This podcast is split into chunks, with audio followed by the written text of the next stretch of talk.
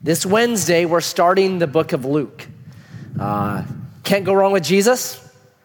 Luke has a very interesting perspective, way of writing, brilliant book. So we'll begin Luke this Wednesday. You can join us for a meal at 5:30.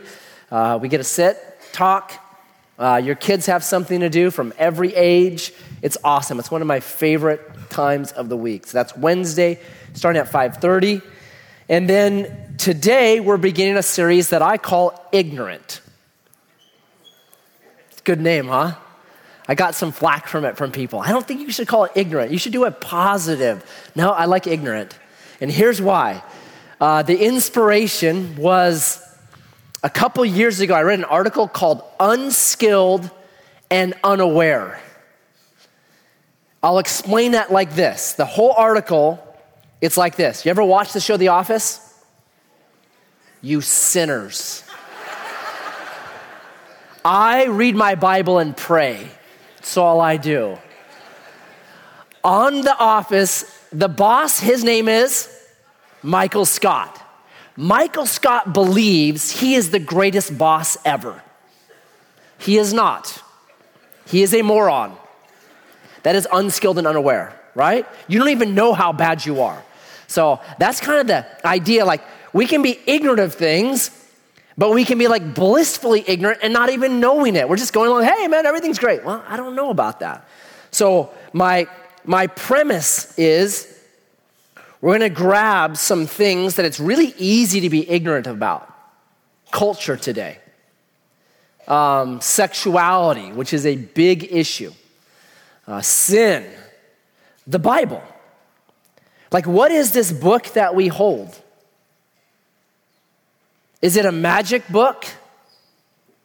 Is it, if you have the right version, King James? giant print, red letter edition study note Bible that it like puts a force field around you. Like, what is, how did we get it and what is its purpose? Stuff like that. Um, God's will. Who is Jesus? So, some of these big ideas, some of them very cultural, we'll grab them, we'll pound them, and then I know that there'll be questions. So, for the next season, after every 11 o'clock service at 1230, 1240, somewhere in there. Over at our office, I'll just take questions for 20 minutes or two hours, however long it takes. So that'll be kind of the, the way we're going to go forward. So we got a lot to do today. Um, I actually, yesterday, I, I spent the whole morning cutting this message down. I had about an hour and 40 minutes that I needed to cut down to an hour and 20 minutes. So let's go. Second Timothy chapter 4.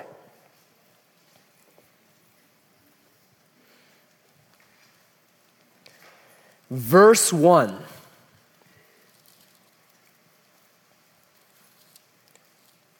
I charge you in the presence of God and of Christ Jesus who is to judge the living and the dead. And by his appearing and his kingdom, preach the word. Be ready in season and out of season. Reprove, rebuke, and exhort with complete patience and teaching. For the time is coming when people will not endure sound teaching, but having itching ears, they will accumulate for themselves teachers to suit their own passions and will turn away from listening to the truth and wander off into myths. As for you, always be sober minded, endure suffering, do the work of an evangelist, fulfill your ministry. Jesus. We are grateful to be those who you have chosen to be adopted as sons, as daughters, to be brought into your family. We are glad to be sent out as ambassadors of this adoption. And so I ask this morning that you would give to us, like the men of Issachar in the Old Testament, an understanding of the times that we live in so that we'll know what to do. So, would you sharpen? Would you instruct? Would you open eyes? We ask this in your name. Amen. In verse 4, it says, There's coming a time when people will not listen to the truth. Is that today? Have you noticed that there are certain conversations you cannot have? That there are certain ideas that you're not really allowed to present.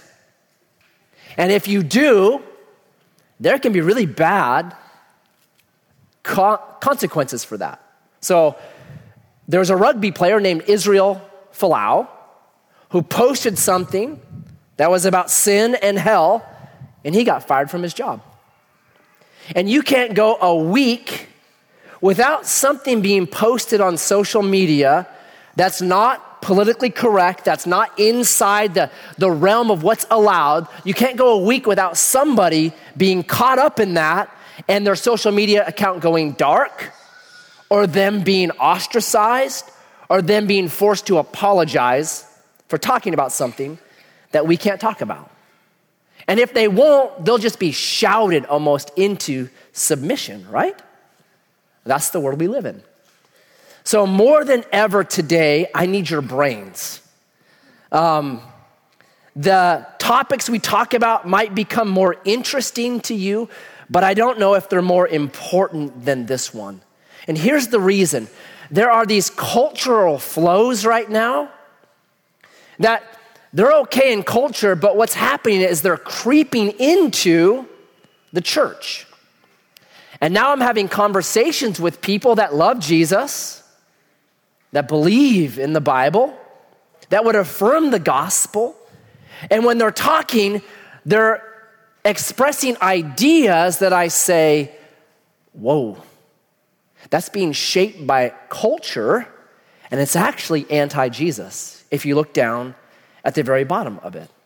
And if we're not careful, what happens to the church is this we become the proverbial frog in the pot that the temperature is so gradual and the culture changes so slowly that we don't even know it. And what we hold dear drowns and dies. And that's something that I think can happen. So today, my order is simple. I want to look at three cultural flows that I think are there right now and then try to give us marching orders for what we do as believers in the culture that we live today. And I'll preface this all by this. Um, this is my opinion on these things, no doubt about it. So you can push back against me and do that. Email me, matt at edgewaterfellowship.org, no problem.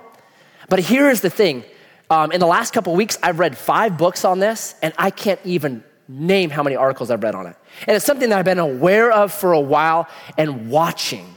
So I don't think I'm detached from it. I've talked to one of my, my theology professor about it as well. So I've tried to really grasp what is happening, and I think these three are it. All right? So let's go. Number one, cultural flow. Meism. That's my term. And what it means is this I've got to be me. Have you heard that? It is the rise of the autonomous individual as the greatest thing. Okay? Now, that's always been there, but meism or this, I've got to be me, has been injected with steroids because of social media, because of celebrity sirens just saying, hey, you act the way that you're supposed to act. There's just been this injection of strength into this idea, right? It's there. And what meism has done is this number one, it's become anti institutional. So if it's, a, it's, if it's all about me as an autonomous individual, then I don't need institutions. So in Grants Pass, do we still have the Elks Lodge? No, why? Because there was no members anymore, right? That's why. Um, the Masonic Lodge, if you look at their role, their pe- people that are involved in the Masonic Lodge, it's just disappearing. Why? Because we're anti, institutional right? We're, we're against those things. Rotary Club, look at membership in Rotary Club. All these institutions that have been there for a long time, nobody is in them anymore. And the church is on that same chopping block. So I talk to people, and they'll say, Matt, I am religious, but I am not into organized religion. I say you will love Edgewater then because we are not organized. Come, right? Try to park here, right? it's that same sentiment. So, what's happening now is this people have a very low priority on community. So, we'll, we'll stay at home and we'll podcast, right? We'll, we'll get the information, but we won't be connected. And what I tell people like that is this it's like eating white rice, man. You can survive on it, but all the protein and vitamins, all the vitality of our faith has been drained out of that. So, if you want a great book on this, it's by Robert Putnam and it's called Bowling Alone. And it was written 20 years ago. And in Bowling Alone, the title comes from this idea that he saw. More people 20 years ago were bowling, but less people were in leagues. So, what was happening was this more people were just going bowling by themselves, but they weren't in leagues in community anymore. They had the activity, but they had no connectivity. He saw that 20 years ago. Has it got better or worse? Oh my goodness. It has gotten so much worse. We are lonely now. It is an epidemic in America. We are the loneliest we've ever been in our history. Here's what's happening too. Here's what's amazing to me. I used to have conversations with single people about this, and I would say, well, it's social media and it's, it's all those kind of things.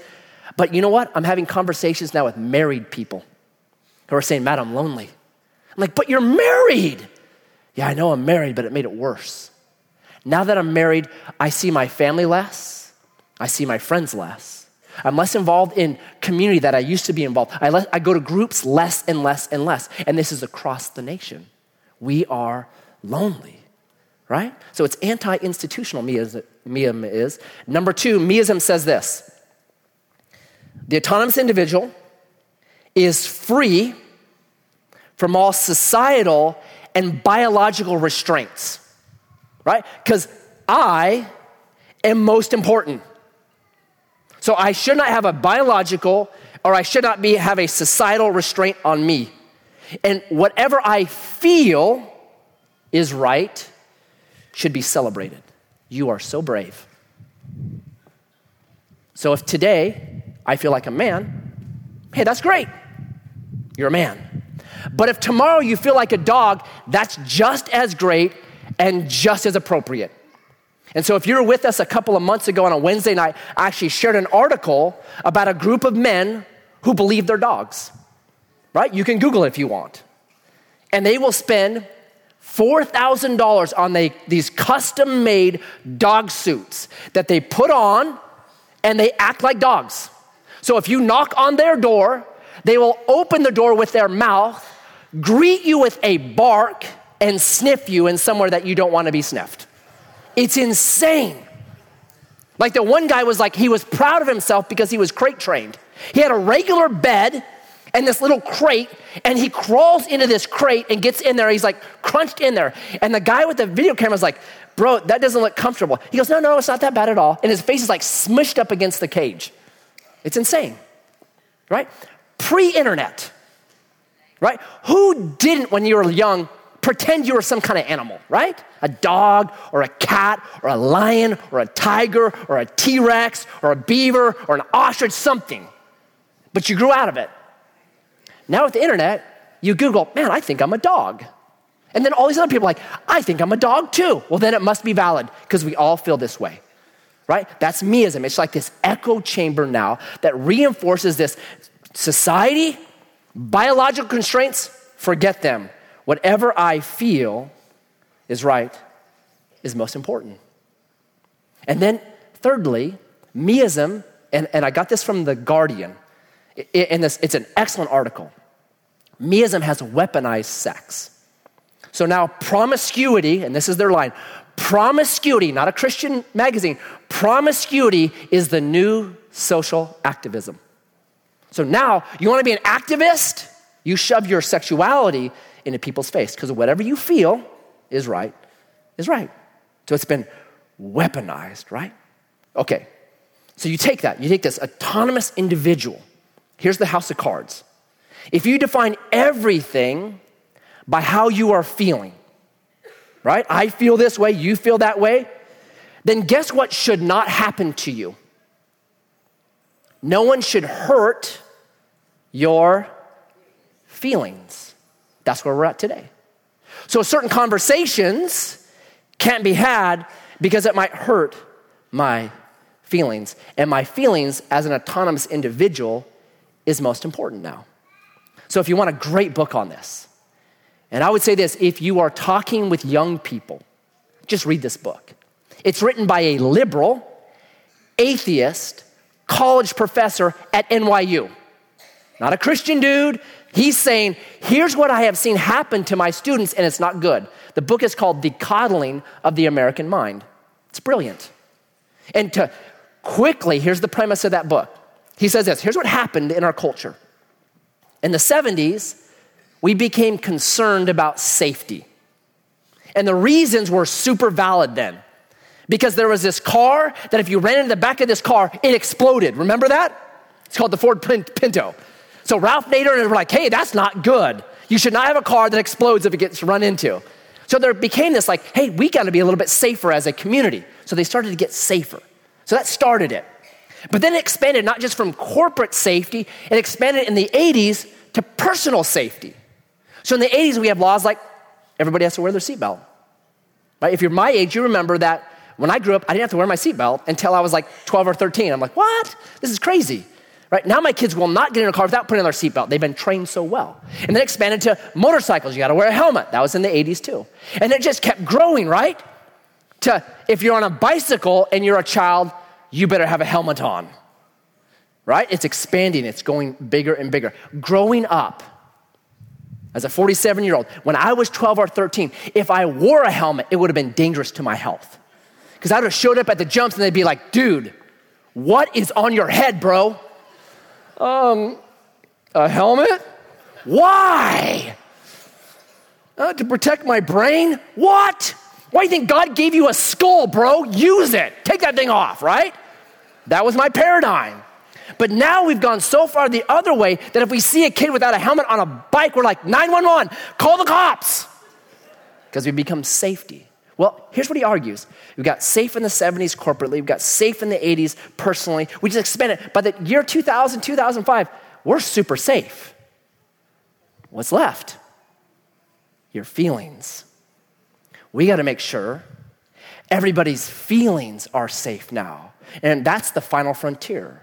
So, what happened was he just saw this explosion of people needing to be safe from their feelings, and he's teaching in a college, just going, What is happening to my students? And here's the big one. He says this I'm at a college. We train lawyers. Now, what we used to be able to do was do these test cases, bring in an actual case of something that happened, you pore over it, you try to defend it, you do whatever, and then you see what your outcome is. Well, they used to do rape cases. Guess what you can't do now in colleges, training lawyers? You can't talk about rape because it hurts people's feelings.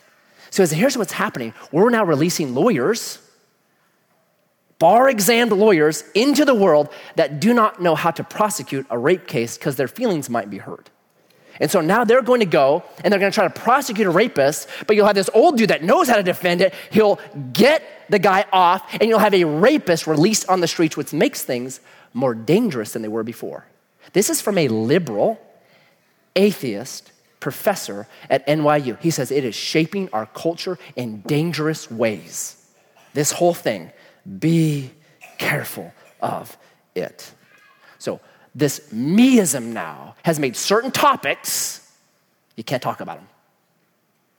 Can't talk about them. So, that's the first thing the rise of the autonomous individual as preeminent. Number two, cultural shape. This is one that I had to really pare down because it's super complicated. And if you know this theory, you're going to be mad at me because I oversimplify. I'm sorry, I only have so much time. You can Google it, I'll give you books on it. It's called critical theory. Critical theory could be better called cultural Marxism.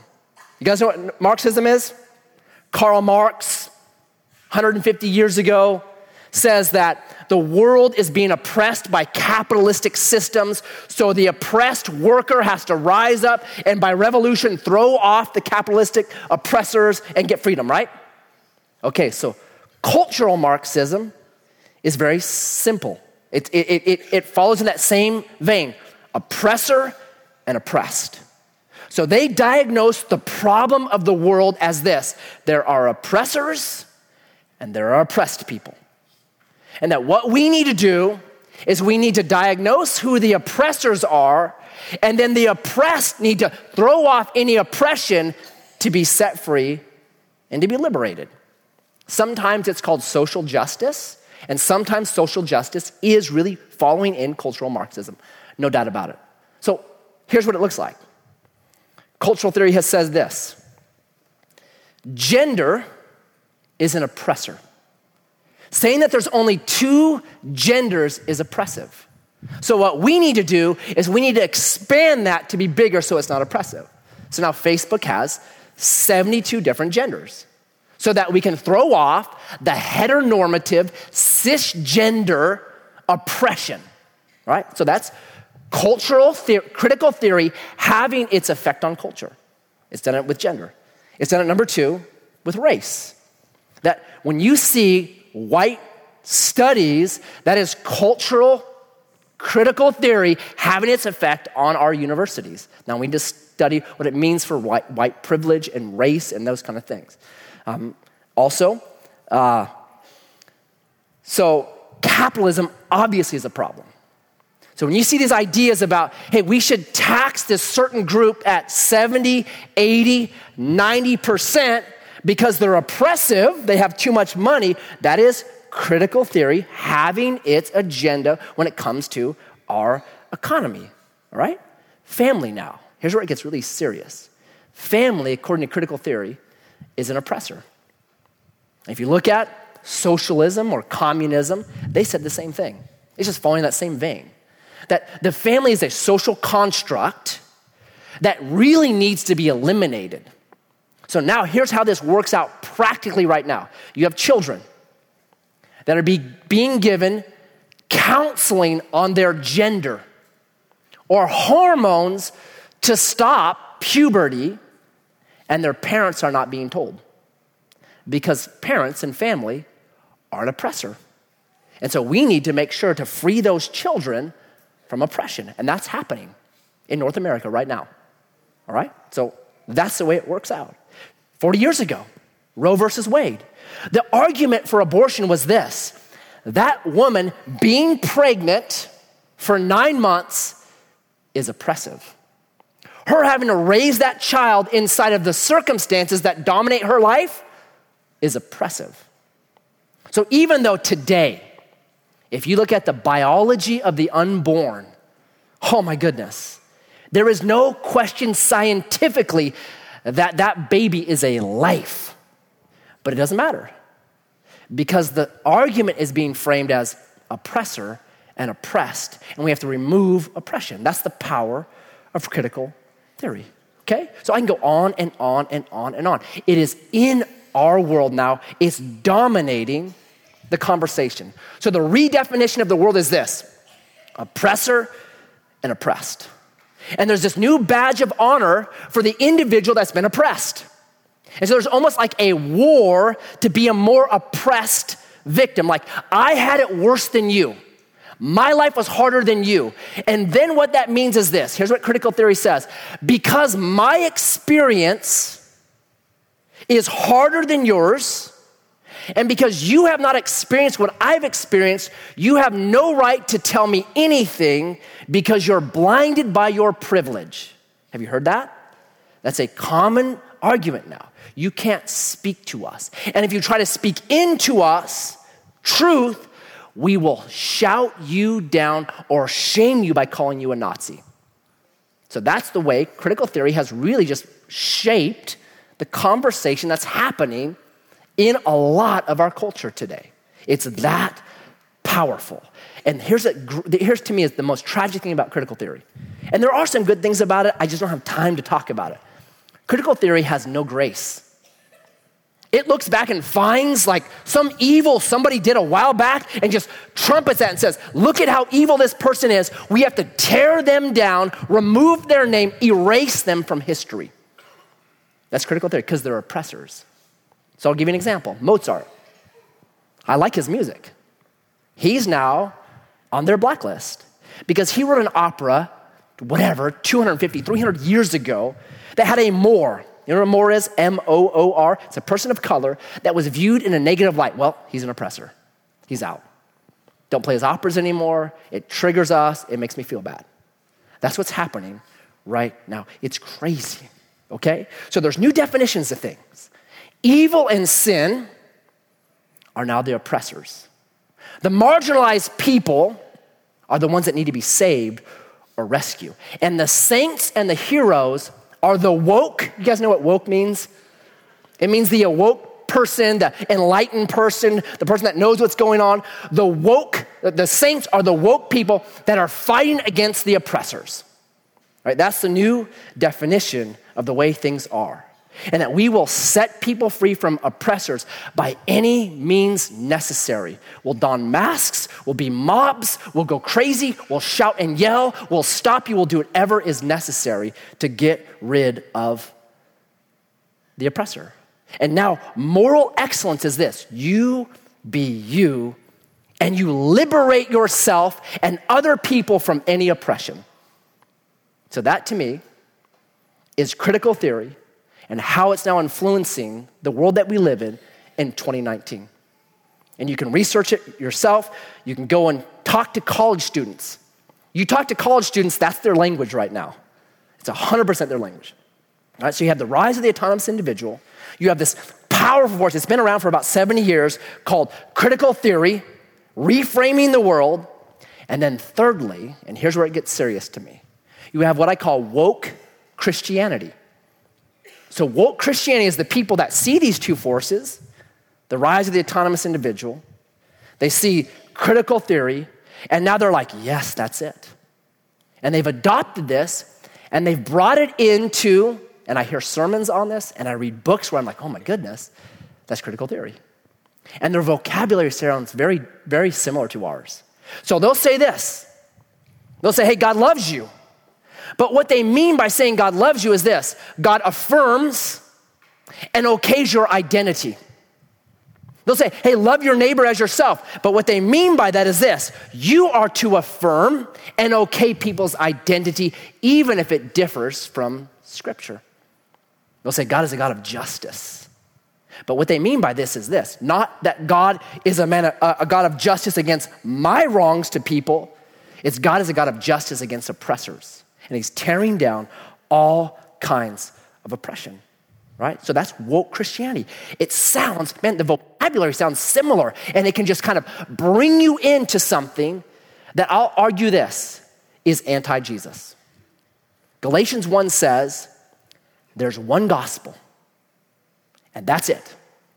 And the one gospel we believe in is this the Bible alone is truth.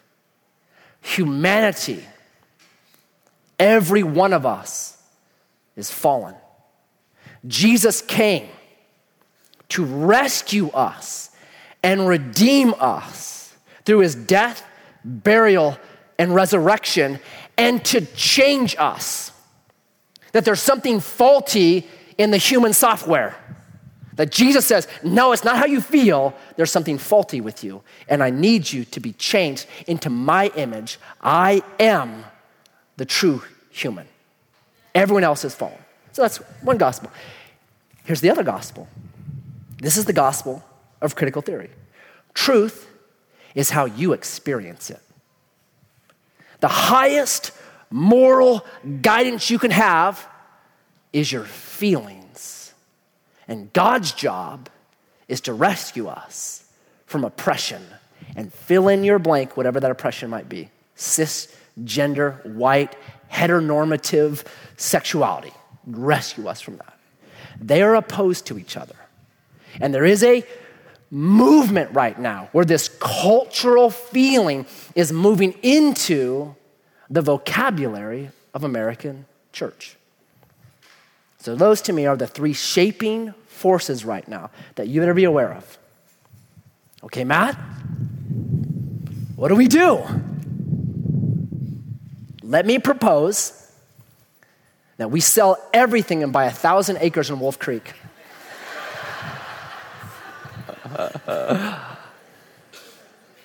if you know Christianity, there's a large movement that's saying that right now.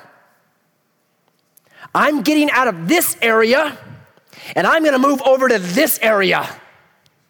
I'm leaving Grants Pass and I'm going to Idaho. They're free in Idaho. I just tell them, hey, it's coming for you there too. It might be a couple years, but you're not going to run away from this. There's a book written about it. I read it. It's a good book, great things in it. It's called The Benedict Option. The Benedict option says, as a church, we need to withdraw from culture and society. We need to take our ball and go home. And there's some good stuff in that book. I recommend reading it. I don't believe in the Benedict option. I believe in the Daniel option. It's why we studied through the book of Daniel. What does Daniel do? He goes into the worst city in the Bible called Babylon, and he stays there his whole life, trying to influence it for the kingdom of Jesus. That's what we're supposed to be doing. All right? So, how do we do that? Right here in our text. I'll give you a couple quick things and we'll go. Number one, look at verse two. Preach the word. What do you need to preach the word? I'm going to say you need community to do that. Doesn't do a lot of good for me to sit up here and preach if no one's here. Reprove. What do you need to reprove? Somebody else beside yourself. Rebuke. What do you need to rebuke? Other people, right? Exhort. Verse 2, how do you do everything in verse 2? Is it autonomous individual, meism? No. These things only happen inside of community, right? And I'll tell you, some of this is not fun. You ever been rebuked before? Did it hurt your feelings? Yes. Right? Timothy's being told, you're going to hurt people's feelings, but that, that's okay. Why? Because sometimes I've needed my feelings hurt because I was wrong. And a rebuke was the best thing that ever happened to me. I didn't like it at the time, totally, but man, did I ever need it. See, we fight meism and the rise of the individual autonomous person by saying we will put ourselves into community. We will not bowl alone. We'll fight that. So I have repeated this a bunch of times. The Blue Zone says there is an epidemic right now of loneliness. And the Blue Zone says this it says that being lonely is as dangerous to your health as smoking 20 cigarettes a day. That's crazy, right? But shouldn't Christians already know that? How does our story begin? Adam and Eve put in a really good spot, or Adam, I should say, put in a really good spot. And what does God say to Adam? It's not good for you to be alone, bro. It's like you're smoking 20 cigarettes a day. Stop it. I'm gonna get you a friend. We fight this autonomous thing by belonging to people, allowing ourselves to be rebuked and reproved, right? That's what we're supposed to do. So people sit at home and they podcast now. And I tell them, hey, that's okay if you're an invalid or if you're in the hospital. But if not, plug into a group of people and belong with them. Do not bowl alone. 120 times the New Testament says, one to another. Community, community, community. But Matt, church is hard. Yeah, I know. I get it. It's hard, but it's healthy. It is so healthy and necessary for us. It's like this it's like eating Brussels sprouts. Okay? Does anyone like Brussels sprouts? No, nobody likes Brussels sprouts. You don't like Brussels sprouts. Don't ruin my illustration. We eat Brussels sprouts today. It might be hard to eat them today, but we know it makes me healthy tomorrow. Sometimes we allow reproving and rebuking and community, as difficult as it may be, because we know this leads to a healthy tomorrow. And I'll put myself under it and I'll listen to this because it makes me healthy. You get involved, right? There's all kinds of ways to serve. You can serve here, right? Go park cars on a Sunday morning. Get some empathy for people like, oh, this was harder than I thought. Okay. Help out with our special needs crew. Amen. Man, they're awesome. Nine o'clock service. Go to Joe's place. Meet some kids. Talk their language, right? Go to the gospel rescue mission. You're just saying, this is what I need to do. I need to be constantly plugging myself into community over and over. Mondays for ladies, Fridays for men. You just say, I am going to put myself into community because I will not bowl alone. It's an epidemic that must be stopped. So we fight meism and the autonomous individual by just saying, it's community. That's what we'll do. Then he goes on. Verse 4 Some will turn away from listening to the truth and wander off into myths. As for you, always be sober minded. They don't listen to the truth, they go into myths. We're supposed to listen to truth and be sober minded. The church, this thing right here, or whatever church you go to, is to be the center of truth. That when people come into church, they know, I will get truth in this place. The, tr- the church is supposed to have a, I just call it a prophetic voice that speaks back into culture what is true over and over and over again. And the church has to be very careful of sacrificing that prophetic voice for convenience. And what I'm going to say next is going to make you mad. And I'm okay with that. Matt, two T's at edgewaterfellowship.org. We have to be careful of this. When it comes to politics, the church has to be a prophetic voice and not partnered with politics.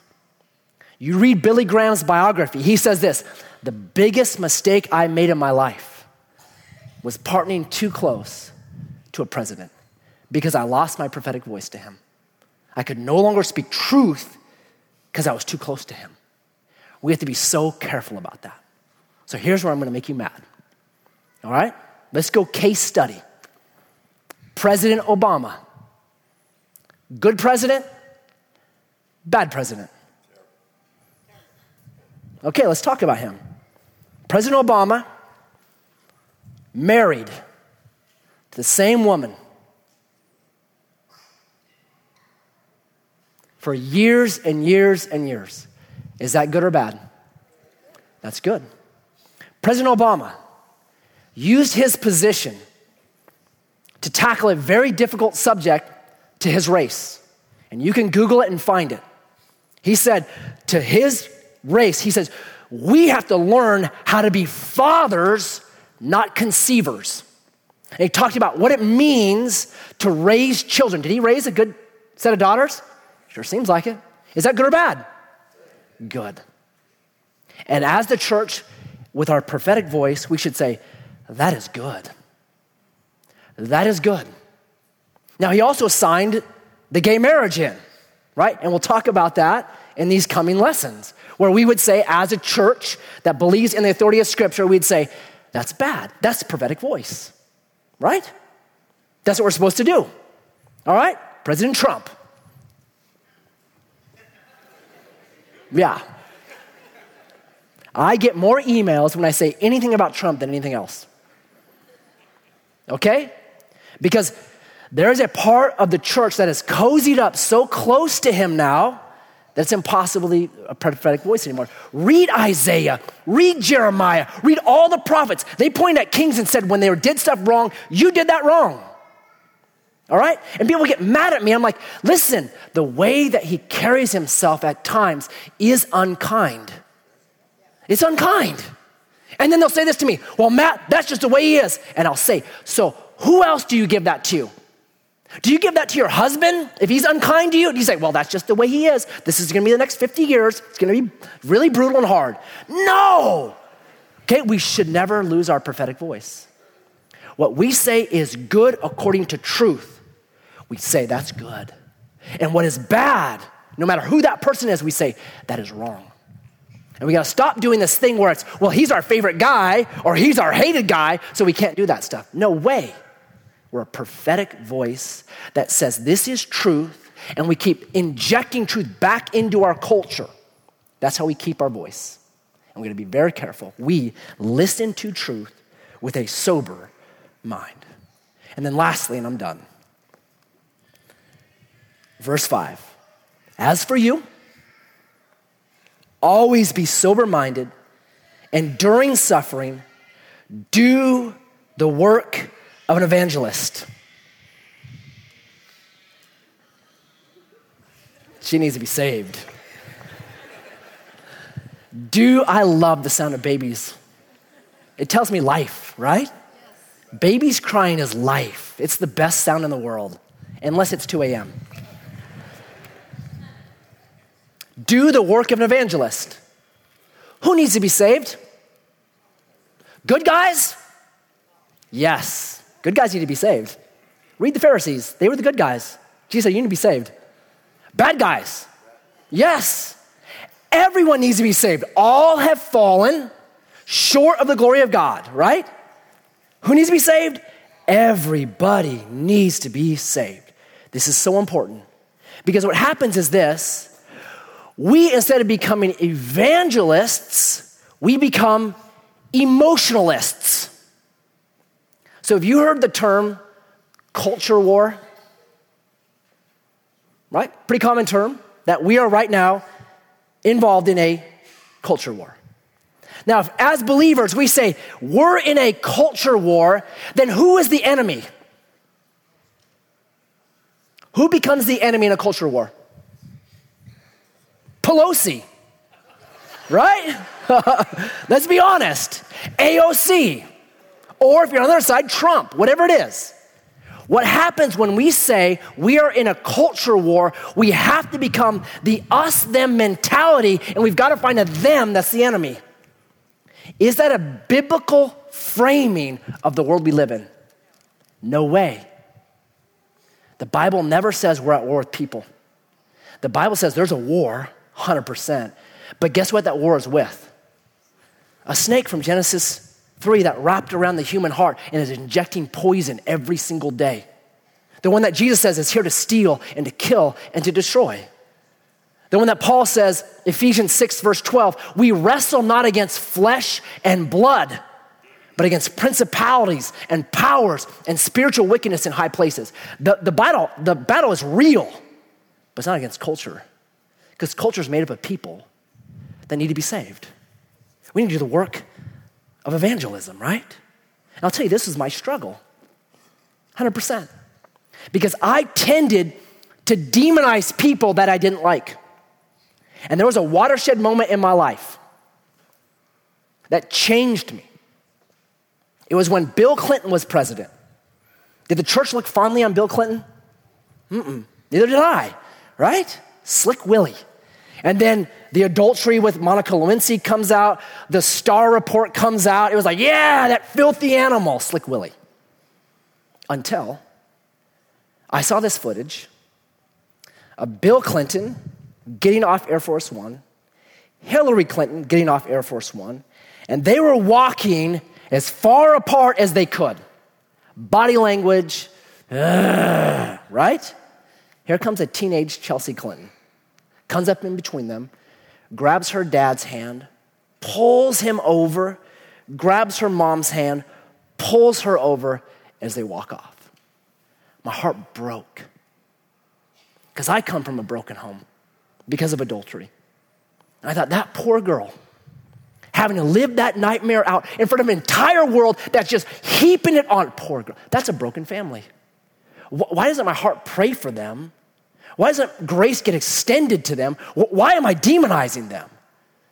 Because of the wrong tribe, because of us versus them. Do the work of an evangelist. Good guys, bad guys, all guys need to be saved. So I read this book. It's a great one. It's called Culture Care, not Culture War, Culture Care. We're to care for culture. It's by uh, Makamoto Fujimura. Brilliant book.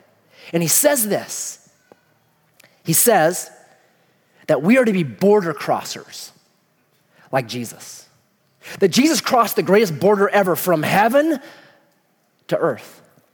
And when he came to earth, what did he do? Did he hang out with just his tribe? No. One moment he's hanging out with a rich young ruler, with Josephus, the power center of that time. And then the other, other moment, he's hanging out with prostitutes and adulterers and tax collectors. Why? Because Jesus knew they all need to be saved. I'm gonna cross every line, cross every border I possibly can to bring in those that need to know my love. Or to be that.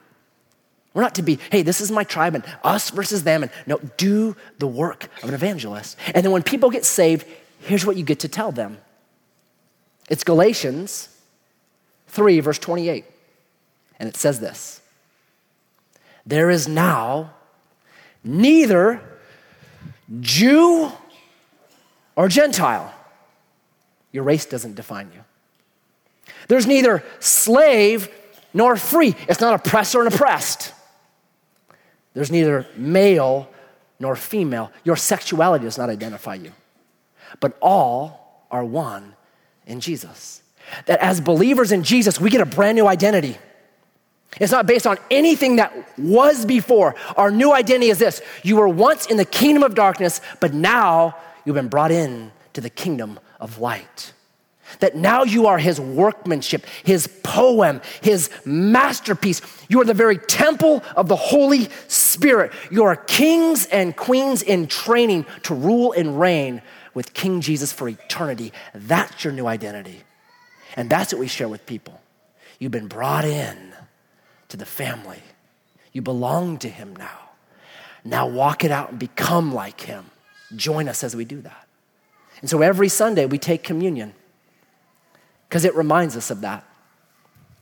It reminds us that I got saved not because I was the good guy, I was the bad guy. I was fallen.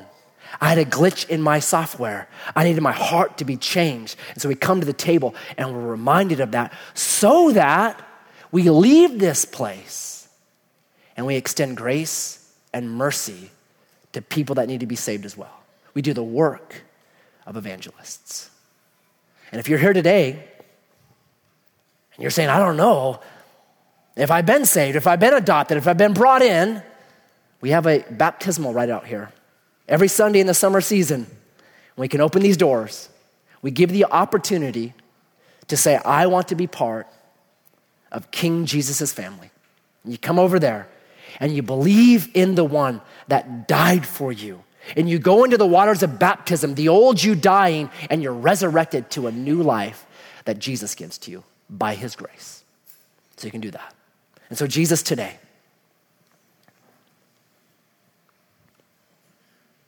may we be like the people of Issachar who understood their times and knew what to do. May we see the culture around us and may we not cry about it. May we see it as an opportunity that the fields are white for the harvest today, that people are lonely and miserable, and we have the answer in our hand, in our heart right now, and that we would share the brilliant work that you've done on our behalf. And we ask this in your name. Amen.